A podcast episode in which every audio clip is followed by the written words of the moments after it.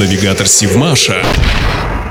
Здравствуйте! В эфире Севмаш и рубрика «Интересные факты» с Элиной Никулиной. Севмаш – часть русской мечты. Так считает известный российский писатель, публицист, журналист и общественный деятель Александр Проханов. Он побывал на Севмаше в 2018 году и был восхищен масштабами предприятия и его историей. Северодвинская верфь стала частью книги «В поисках русской мечты», вышедшей в печать в 2019 году. В центре внимания автора – знаковые места, события, люди. Александр Проханов побывал в Никольском соборе бывшего Никола-Карельского монастыря, посетил посетил музей и цеха предприятия, дамбу наливного бассейна. Неизгладимое впечатление оставил Севмаш и нелегкий труд корабелов, которые посвятили свою жизнь заводу и строительству атомоходов. Александр Проханов отметил, что завод фактически родился на месте Никола Карельского монастыря и является его продолжением. Цеха он сравнил с кельями, в которых служится молебен во славу нашей Родины, а атомные подводные лодки являются носителями всего самого лучшего, что есть в России.